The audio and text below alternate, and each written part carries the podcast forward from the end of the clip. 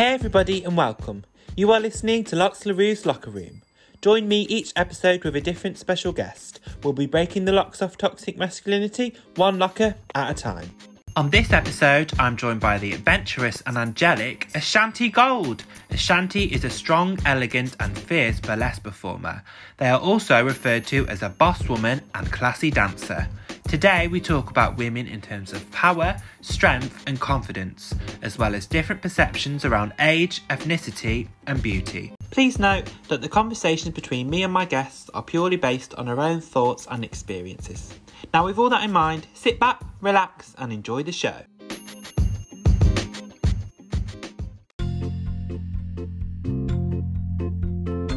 Hello, everyone, and just before we start, here is a lesson in Masculinity 101. Before the 1960s, government and medical institutions attempted to squash promiscuity by limiting women's access to contraception. Comparing contraceptive methods for women with the history of the condom, we can see that male sexuality was normalised and encouraged.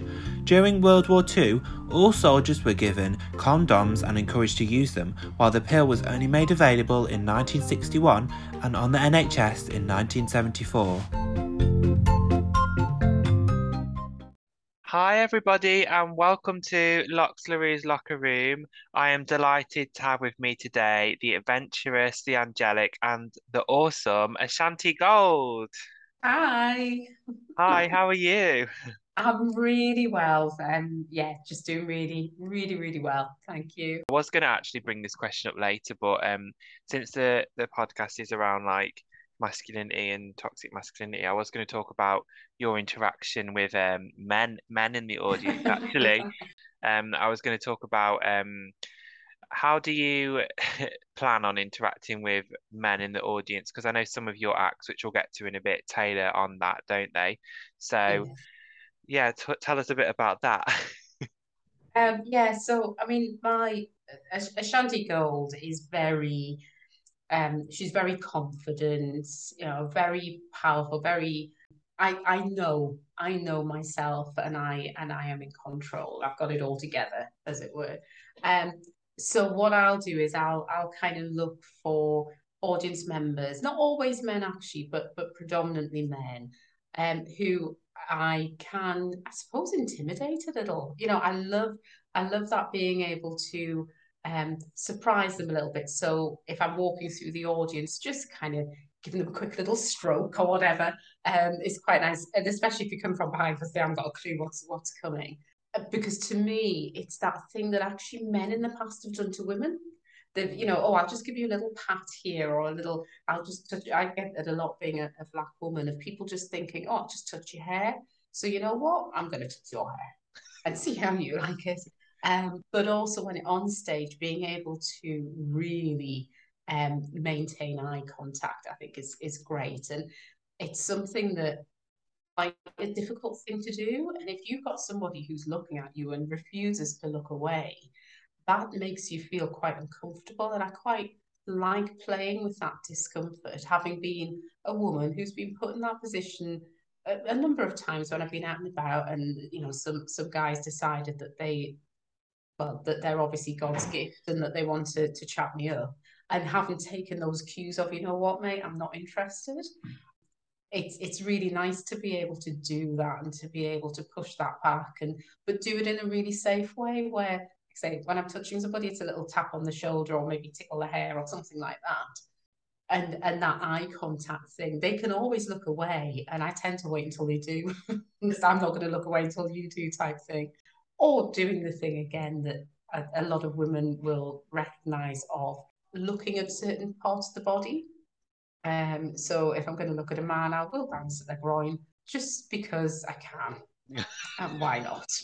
You know, you you've done it to me, I'm going to do it to you. But it's it is that making you feel uncomfortable um, and and owning my own power as a as a woman is, is really great for me. Oh, that's brilliant. Yeah, because so you kind of um turning it on its head, like from the experiences that you've had, and then sort of um regaining that power. And I love Yeah. the idea of like um holding the space as well. Would you say that um a lot of the sort of like character or essence of your um, performance is kind of like cougar based as well, or would you say not really? I think it's it's a real mixture, and that I like to play around a lot. So some of my acts are really um, are that kind of um, cougar based, and I've got one in particular that you know that's the whole thing. It's an older woman on the prowl, and and whilst cougars I think originally had it was a really negative term. For me, it's that kind of you know what, so what. I don't care if I'm going to go out looking for younger men. So what? Why shouldn't I? And there's there's real kind of um, if if I can if I can go out there and I'm still attractive, why shouldn't I be be doing that? But actually, I like to be able to play. There's lots of different parts to me. There's lots of different elements to me. So I have some acts that are very elegant and graceful.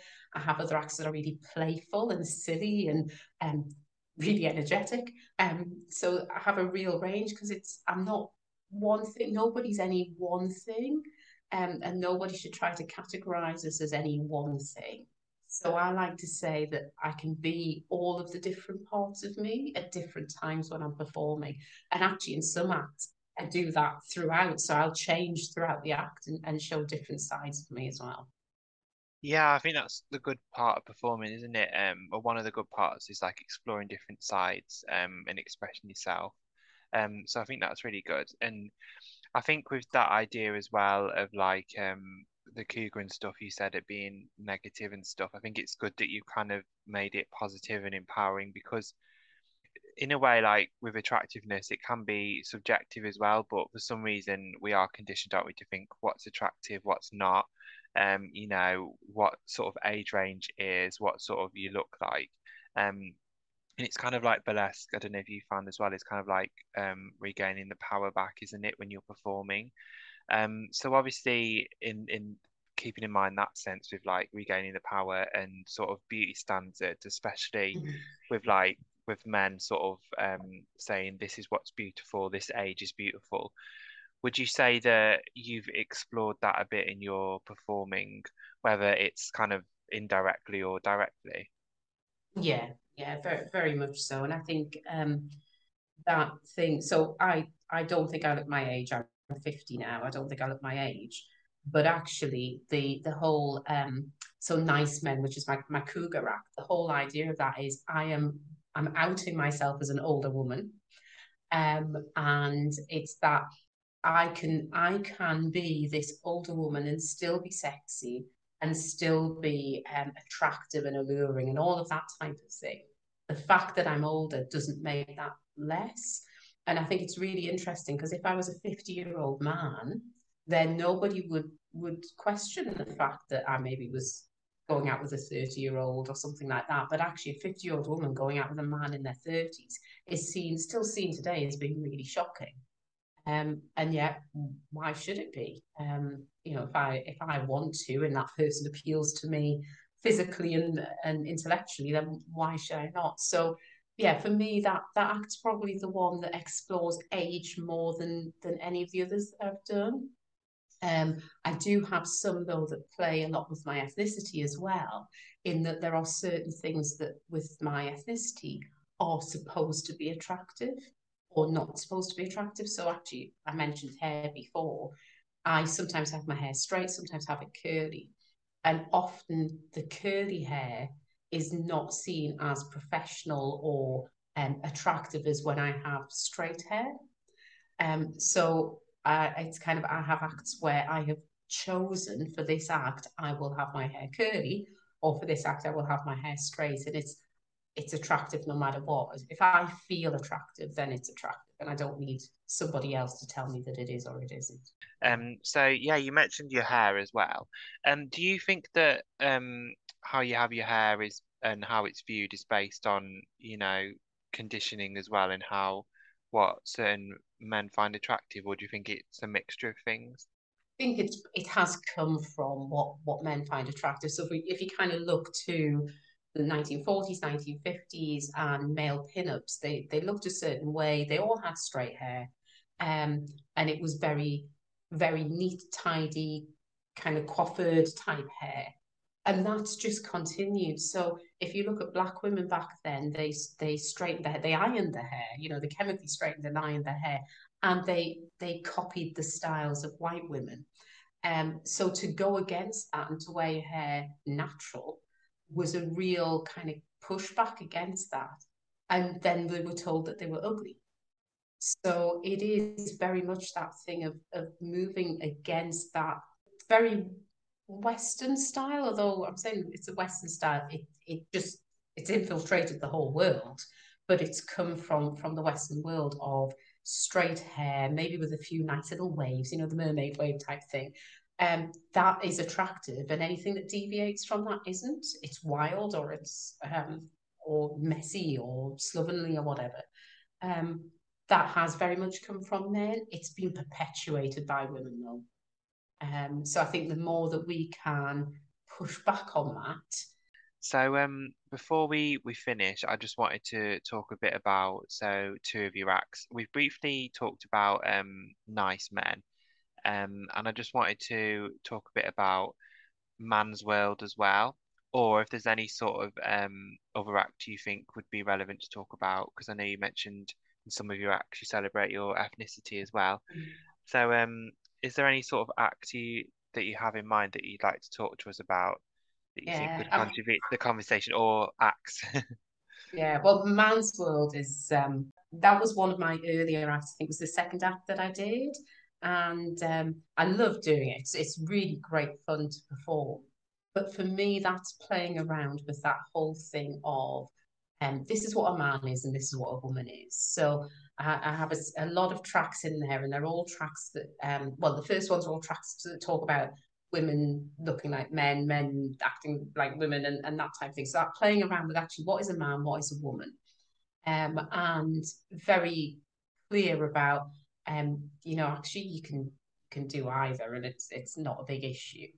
And um, and I, I I put in the I think it's uh, Frankie Valli, the the walk like a man, um, because it's awful. It's just the whole sentiment of that, you know, it's no woman's work, or that, you know, uh, but but playing around with that and saying I'm not having any of that. Um, so it is. It's that really actually women can be really strong, but you don't get to go back to that thing. You don't get to tell me, be I male, female, non-binary, whatever. You don't get to tell me how I show up and how I behave. Um, it's for me to decide that. And my outfit is kind of a feminized, max, masculine outfit, you know, um, tie, waistcoat, shirt, man shirt, that type of thing, on purpose. You know, it's that thing of I can wear this and I can still look feminine and sexy, but why shouldn't I? And and actually, a man could put that exactly the same outfit on and look sexy, but wearing a, a feminized male outfit. So um, yeah, I think that's just it is. It's just such a fun, playful, um, but very strong still act that I have. Um, the other one around ethnicity, which is actually very important to me personally, is I'll Rise. So that's set to um, the poem of Still I'll Rise from by Maya Angelou, who's an absolute hero of mine. I mean, just frequently ask myself, what would Maya do when I have any challenges or anything? And that is about being a female, but also about being black and about it doesn't matter what you do to me, I will continue to rise. And you may think that you're doing this to me, and you may think that you're doing that to me, but you know what? I've got diamonds at the meeting of my thighs. And it's it's that type of really strong and powerful and and harking back to my West African roots and and actually, I mean, I'm I'm mixed heritage, so West African and Geordie, because the women up here are very strong. Um, but pulling those two together and saying I I am strong and I will continue to rise no matter what is thrown at me because I'm made of really powerful stuff. Um, is that's that's one that is is really it's probably my most personal act.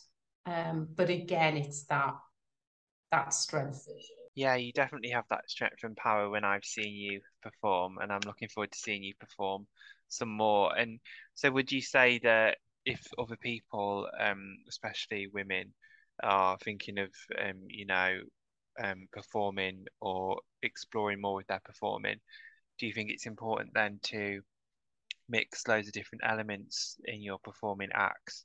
So, for example, your background and you know your beliefs and how you want to express yourself and come across whilst also entertaining.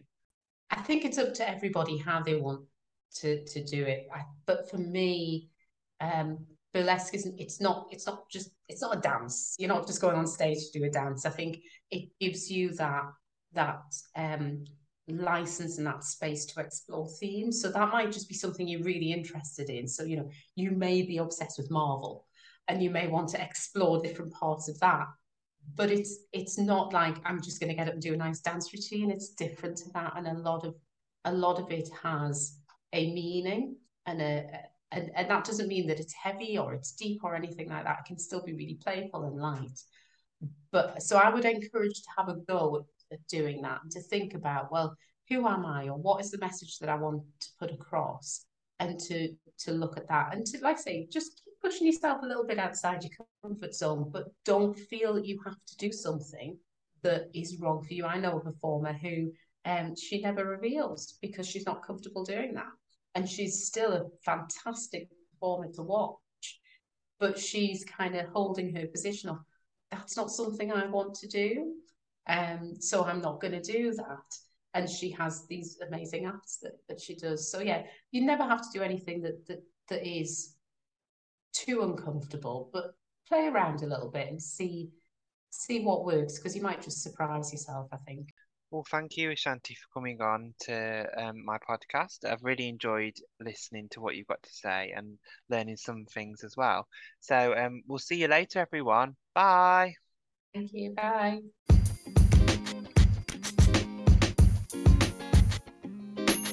I would like to thank Ashanti for coming onto my podcast today. If you want to catch more of Ashanti, then check out their Instagram handle in the episode description. If you do feel like leaving a review, please do so. Thank you for listening to Lox LaRue's Locker Room. And make sure to follow me on Instagram at Lox LaRue. Bye.